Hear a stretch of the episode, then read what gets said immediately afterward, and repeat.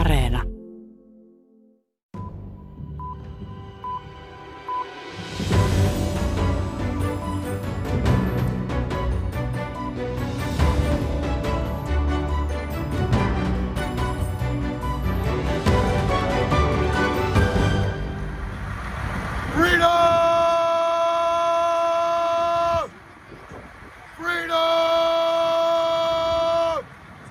Mr. Freedomiksi itseään nimittävä Joshua Bicker huutaa vapauden perään. Hän osallistui Freedom Convoy-mielenosoitukseen Ottawassa, Kanadassa. Freedom!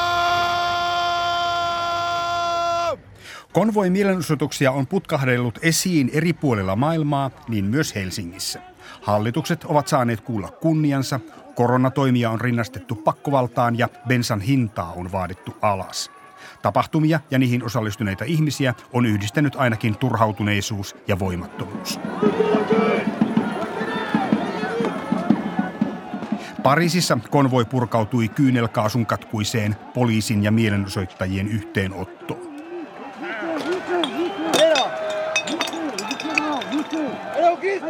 Syitä yhteisen kapinan kokemiseen on siis monia. Ne näyttävät kielivän myös demokratian kriisistä. Ihmisten usko omiin vaikutusmahdollisuuksiinsa tuntuu hiipuvan. Maailmanpolitiikan arkipäivää pohtii tällä kertaa demokratian kriisiä ja myös sitä, miten Kiina haastaa totuttua käsitystä ihmisoikeuksista. Minä olen Sampo Vaarakallio.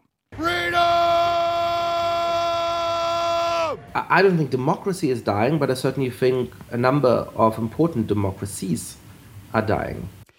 Ei demokratia sinänsä ole kuolemassa, mutta joukko merkittäviä demokratioita on luhistumassa. Näin sanoo politiikan tutkija Yascha Mounk.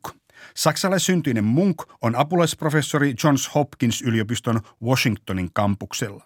Hän on yksi tämän hetken merkittävimmistä demokratiatutkijoista maailmassa. We are now in the 15th consecutive year of a serious democratic recession of more countries turning away from democracy than turning towards it.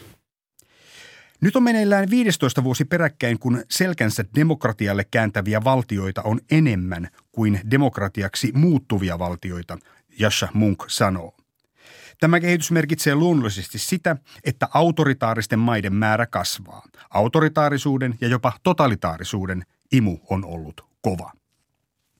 Eritoten Yhdysvalloissa tehdyissä kyselytutkimuksissa on ilmennyt, että vallankin nuorten keskuudessa demokratialle ollaan valmiit heittämään hyvästit, jos autoritaarinen hallinto vakuuttaa antavan yksilölle taloudellisen turvan.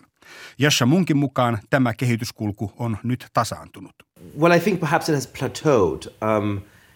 Five or six years ago when I started warning about the threat that authoritarian populists were posing to democracy, the consensus was that countries like Finland, like Germany, like the United States, like Britain, really were not under threat at all. Kun varoittelin asiasta ensi kerran puolikymmentä vuotta sitten, niin silloin ajateltiin, että tämä ei koske Suomen, Saksan tai vaikka Yhdysvaltain kaltaisia maita, Yascha Mounk sanoo. Hänen mukaansa Donald Trumpin nousu Yhdysvaltain johtoon nosti uhkan esiin. Nyt uhka on muutaman vuoden ollut samalla tasolla. Nyt kun demokratioiden näkymä on himmennyt, niin autoritaariset valtiot tuntuvat voimalla haastavan demokratioita ja kyseenalaistavan demokratian pelisääntöjä. Kiina, Venäjä, Intia, Brasilia, Turkki ja vaikka Unkari ovat kehittyneet ja kehittymässä suuntiin, joissa muun muassa demokratia ja oikeusvaltioperiaate eivät ole kunniassa. Talouden jatkuva kasvu ja elinolojen kaikkinainen parantuminen länsimaisissa demokratioissa siivitti vuosikymmenet demokratian voittokulkua. Lama ja epävarmuus taittoivat luoton kansanvaltaan. Siksi demokratiatutkija Yascha Mounkin muistutus historiasta on paikallaan. Most democratic governments in the history of mankind have failed and have collapsed and have often led to terrible forms of government that followed them. So this return to normality is not necessarily reassuring. Usein demokratiat ovat lopulta luhistuneet ja muuttuneet hirmuhallinnoiksi. Paluu normaaliin ei siis ole aina varmaa. Demokratiasta huolissaan olevat ovat kääntäneet katseensa Yhdysvaltoihin, jonka demokratia on Trumpin jälkeen erittäin kovassa testissä. Trump ei ole hyväksynyt vaalitappiotaan, vaan itsepintaisesti pitää yllä tarinaa vaalivilpistä ja kannattajat ovat ryhmittyneet hänen tuekseen. Kapina ja vallankaappausyritys Capitolilla repi republikaani- ja demokraattipuolueiden entuudestaan heikot välit vereslihalle. Yhdysvallat on kahtia jakautuneempi kuin kenties koskaan, ja se jäytää demokratiaa. Puolueet ovat ajautuneet ideologisesti kauas toisistaan. When you look at a recent poll, for example, of the Republican primary electorate, they want the party to move to the right. For them actually Trump is not a radical. They are in some ways more extreme than Trump. Yascha Mounk sanoo, että republikaanien kannattajat ovat nyt tutkimusten mukaan radikaalimpia ja oikeistolaisempia kuin Trump. Puolueiden ydinkannattajat käyvät Munkin mukaan eräänlaista kulttuurista sisällissotaa. Yhdysvalloissa kulttuurisotien rintamalinjat ovat muuttaneet perinteisten poliittisten kiistojen jakolinjat. Kun ennen verotus, talous ja hyvinvointivaltion laajuus muodostivat kiistojen ytimen, niin nyt kipakimmat taistelut käydään aivan muualla. Yascha Mounkin mukaan nyt taitetaan peistä siirtolaisuuteen, transoikeuksiin, rotusuhteisiin, sukupuoli-identiteettiin ja uskontoihin linkittyvissä kysymyksissä. 30-40 years ago, the best way to predict which political party somebody voted for was to ask them an economic question. Broadly speaking, would you prefer to have a more generous welfare state and pay higher taxes? Yascha Mounk huomauttaa, että vielä 30-40 vuotta sitten äänestäjä teki valinnan helposti sen mukaan, miten hän suhtautui hyvinvointivaltioon. Jos hän halusi anteliaamman hyvinvointivaltion ja korkeammat verot, niin hän äänesti vasemmiston ehdokasta. Hän valitsi oikeiston ehdokkaan, jos tahtoi suppeamman hyvinvointivaltion ja matalammat verot. Poliittisesti kompromissi oli helppo löytää. On a question of taxation you can say, look, you know, you want the tax rate to be 30%, I want it to be 20%, let's make it 25%.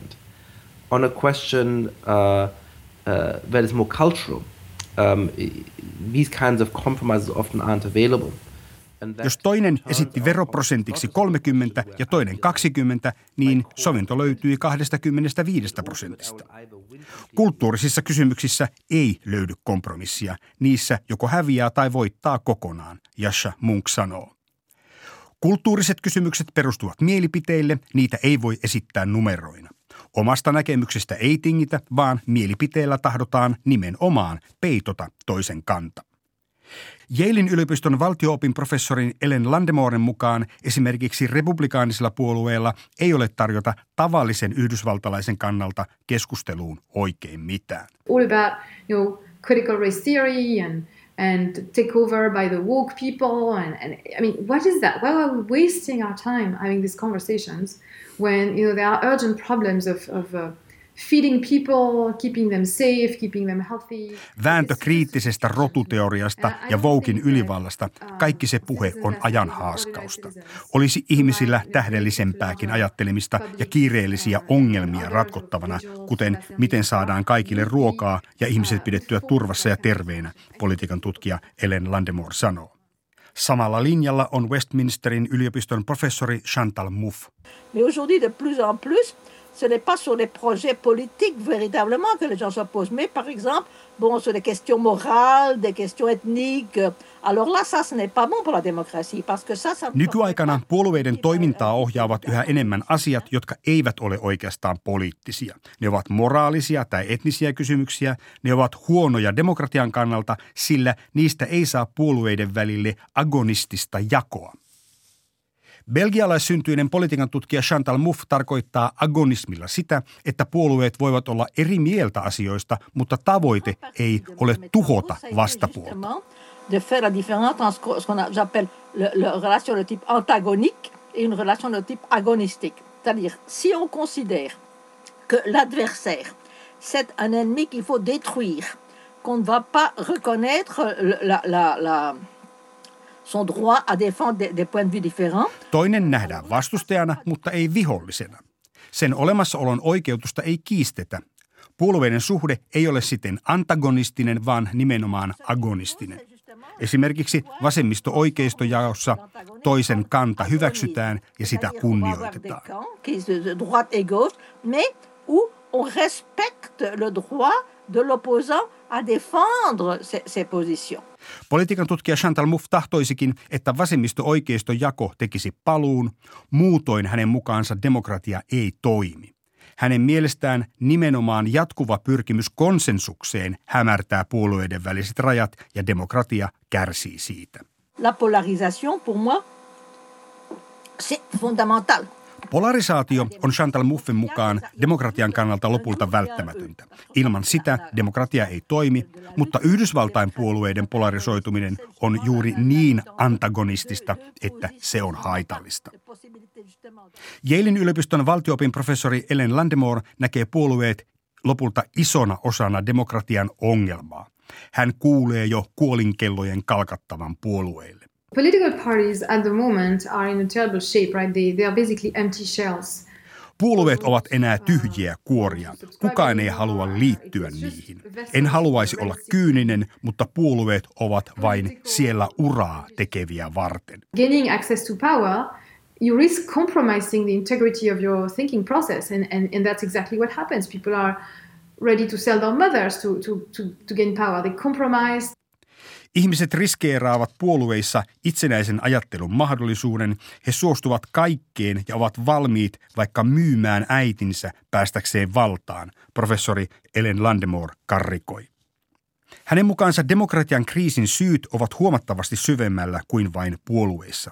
Demokratia meni karille oikeastaan jo 1800-luvulla. We made a mistake in the design of our systems in the 18th century when we chose elections as a way to appoint particular legislators. Hélène Landemore sanoo, että vaalien valinta päättäjien valitsemiseksi oli virhe, koska vaalien kautta päättäjiksi valikoituu keskenään liian samankaltaisia ihmisiä, jotka eivät vastaa maan väestöä ja sen eri piirteitä. You have a growing number of people who don't feel represented, who don't feel heard, who don't feel seen, and who feel like their problems are never addressed. Tämän vuoksi suuri joukko ihmisiä kokee, etteivät he ole edustettuina. He tuntevat, ettei heitä kuulla tai nähdä, eivätkä heidän ongelmansa tule esiin. Sen sijaan hyvin toimeentulevien asiat ovat poliittisessa päätöksenteossa esillä. Ranskalaissyntyinen Hélène Landemore muistuttaa, että juuri tämä oli syy Ranskan keltaliivien nousulle.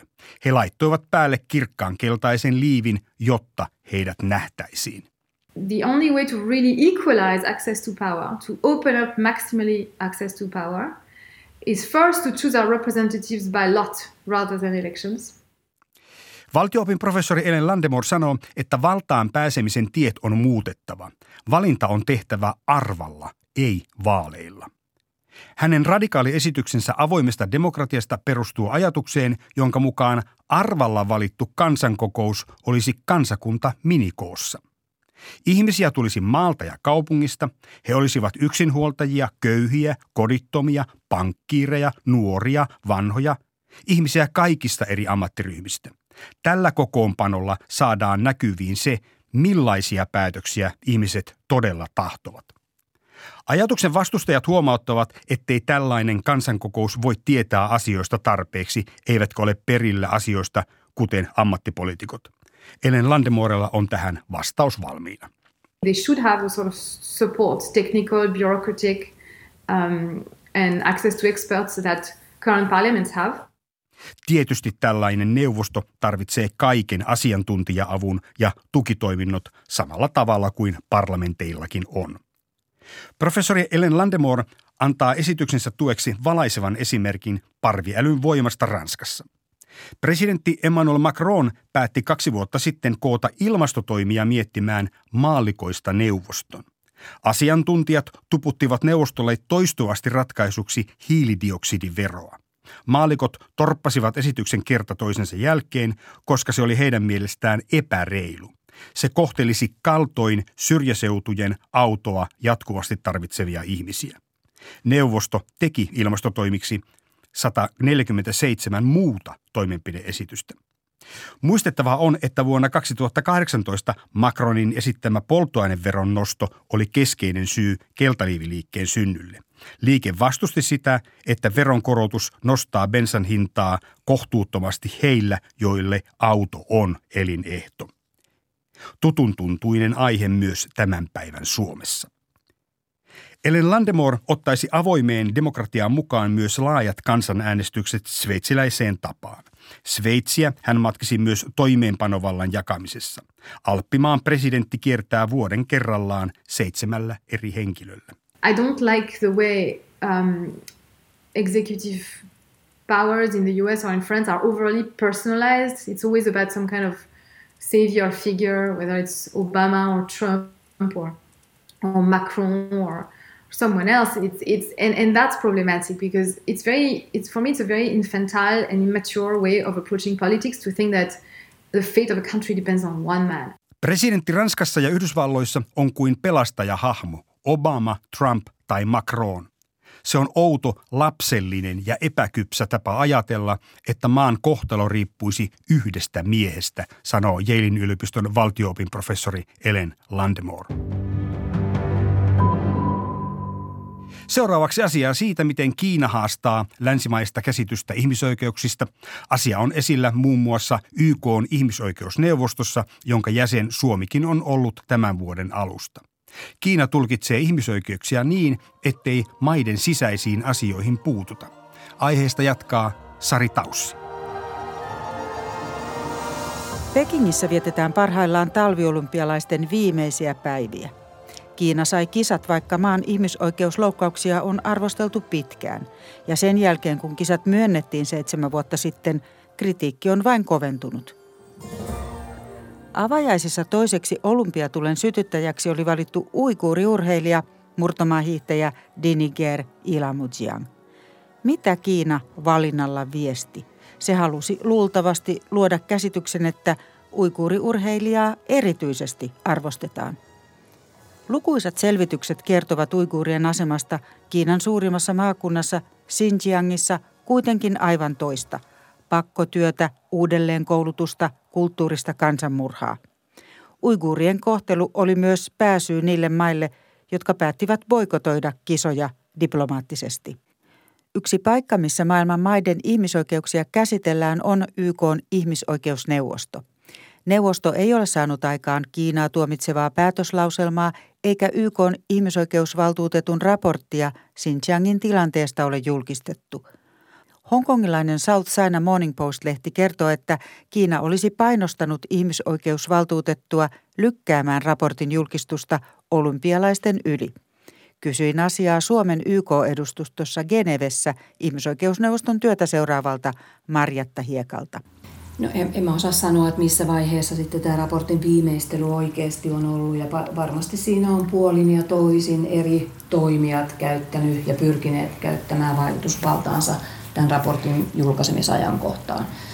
Mutta tosiasia, ainoa mikä on tosiasia ja verifioitavissa on se, että raportteja ei ole julkaistu. Näin sanoo lainsäädäntöneuvos Marjatta Hiekka. Hän toimii Genevessä Suomen päättäjien ja ihmisoikeusneuvoston välisessä työssä. YK:n ihmisoikeusvaltuutetun Michelle Bacheletin vierailua uiguurien asuttamaan Xinjiangiin ei ole saatu sovittua. Kiina on halunnut rajoittaa sitä, mitä Bachelet Xinjiangissa pääsisi katsomaan. Niin hän on jo aika pitkään laatinut tätä Kiinan ihmisoikeusraporttia ja sen julkaisuahan kaikki odottaa, just niin kuin sanoit, että mun oma arvio on se, että sitä ei tulla olympialaisten aikana julkaisemaan ja on mielenkiintoista nähdä, mihin sitten Kiinan ja ihmisoikeusvaltuutetun keskustelut tästä maavierailusta menevät, että mitä tälle raportille tapahtuu. Ihmisoikeusneuvoston työ perustuu ihmisoikeuksien julistukseen vuodelta 1948 ja YK:ssa laadittuihin ihmisoikeussopimuksiin, jotka on tehty pääosin 60- ja 70-luvuilla. Sopimuksia on kuitenkin alettu yhä enemmän haastaa. Meidän näkökanta on osana länsimaista ajattelua, että ilman muuta ne pätee, ne on sitovia ja ne on velvoittavia. Mutta on tietysti totta, että jos miettii 48 ihmisoikeuksien julistusta, niin sehän on pitkälti länsimaiden kirjoittama. Ja sen jälkeen maailmassa on tapahtunut hirveän paljon kehitystä eri mantereilla, mukaan lukien tietysti Kiinan edistyminen ja sitä kautta Kiina erityisesti kyseenalaistaa yksilön ihmisoikeudet ja perusvapaudet. Toinen Kiinan raide on se, että he kyseenalaistavat valtioiden sisäisiin asioihin puuttumisen, eli vetovat valtiosuvereniteettiin ja tätä kautta ei saisi valtioiden ihmisoikeusloukkauksia tuoda esille. Erityisasiantuntija Marjatta Hiekka kuvaa lisäksi Kiinan perinteistä ajattelua, jonka mukaan ihmisoikeudet ovat alisteisia kehitykselle, eli maan tulisi voida ensin toteuttaa omat kehitystavoitteensa ja vasta sitten voidaan soveltaa ihmisoikeuksia. YK:n ihmisoikeusneuvostossa on kerrallaan 47 jäsenmaata, osa vaihtuvia. Niistä 13 tulee Aasian ja Tyynenmeren alueelta ja 13 Afrikan maista. Monet näistä tukevat Kiinan ajattelua. Lisäksi Kiinaa tukee usein Venäjä. Tiettävästi Kiina myös painostaa maita oman linjansa taakse. Mä sanoisin niin, että Kiina käyttää paljon aikaa ja voimavaroja oman näkemyksensä niin kuin hyväksytyksi saamiseksi. Katja Kreutz ulkopoliittisesta instituutista on tutkinut Kiinan toimintaa YK:ssa. Hänen mukaansa Kiina korostaa nimenomaan puuttumattomuuden periaatetta. Vuonna 2018 Kiina esitti päätöslauselmaa kaikkia hyödyttävän yhteistyön tukemiseksi ihmisoikeuksien kentällä. Kiina voi esittää asiat myönteiseltä kuulostavalla tavalla, kuten puhumalla juuri yhteistyöstä ja esimerkiksi kapasiteetin rakentamisesta, kuvailee Kreutz. Eli tässä Kiinahan edistää tämmöistä win-win-ajattelua, että kesti aika kauan, mä sanoisin, ennen kuin monet maat huomasi, että se ei aina ole niin hyvä ja että siitä seuraa myöskin tämä niin kuin, oikeudellinen ajattelu, ihmisoikeudet niin kuin oikeudellisena ilmiönä, niin sitä se kyllä kyseenalaistaa ja nakertaa. Että pitkällä tähtäimellä tämmöinen ajattelu vahvistuu, jos se vahvistuu YK:ssa, niin se kyllä vie sitä järjestelmää eri suuntaan ratkaisevasti. Katja Kreutz sanoi, että Kiinan aseman vahvistumiselle ihmisoikeusneuvostossa teki tilaa se, että Yhdysvallat vetäytyi siitä Donald Trumpin johdolla vuonna 2018. Nyt Yhdysvallat on takaisin, mutta vaikutus voi olla pidempiaikainen. Ja se tulee olemaan Yhdysvalloille hyvin vaikeaa saada takaisin paikkansa. Tutkija Katja Kreutz ei pidä pitkään voimassa olleita ihmisoikeussopimuksia sinänsä uhattuna, vaan sanoo, että nyt on kyse ennen muuta niiden erilaisesta tulkinnasta. Yhdysvaltojen poissaolo sai aikaan myös sen, että muut maat ottivat enemmän vastuuta. Pohjoismaista Tanskan ja Islannin ollessa neuvostossa nostettiin esiin Saudi-Arabian ihmisoikeusloukkaukset. Tätä Kreutz pitää tärkeänä, sillä Yhdysvalloilla ei ollut mielenkiintoa arvostella kumppanimaataan Saudi-Arabiaa. Nyt ihmisoikeusneuvoston vaihtuvana jäsenenä on vuoden alusta asti ollut myös Suomi. Suomi korostaa ihmisoikeuksia muun muassa nykyisessä hallitusohjelmassa. Tutkija Katja Kreutz uskoo, että Suomi voi 3 vuotta kestävän kautensa aikana myös vaikuttaa. Se vaatii tietenkin kovaa työtä, se vaatii kumppaneita, se vaatii panostusta rahallisesti ja mielestäni se vaatii myös rohkeutta toimia maatilanteissa. Eli että uskalletaan myös kohdata nämä vaikeat ihmisoikeusloukkaukset. Ihmisoikeusneuvostossa Kiina ja sen tukijat haluavat estää sen, että arvostelu kohdistetaan yksittäisiin maihin. Kreutzin mukaan tätä linjaa voidaan vastustaa yhdessä. On vaikea kuvitella, että yksittäinen maa lähtisi kritisoimaan Kiinaa, koska siinä helposti sitten voi kostautua eri lailla se toimi, että yhdessä on helpompi kritisoida näitä isoja maita ja kyllä siihenkin pyrkimyksiä on. Näin sanoi ulkopoliittisen instituutin tutkija Katja Kreutz. Toimittaja oli Sari Taussi. Tässä oli maailmanpolitiikan arkipäivää. Ensi viikolla jatketaan teemahelmikuumme syväsukelluksia globaaleihin kipupisteisiin ja pohditaan, uhkaavatko digijätit kuten Meta ja Google jo yhteiskuntarauhaa.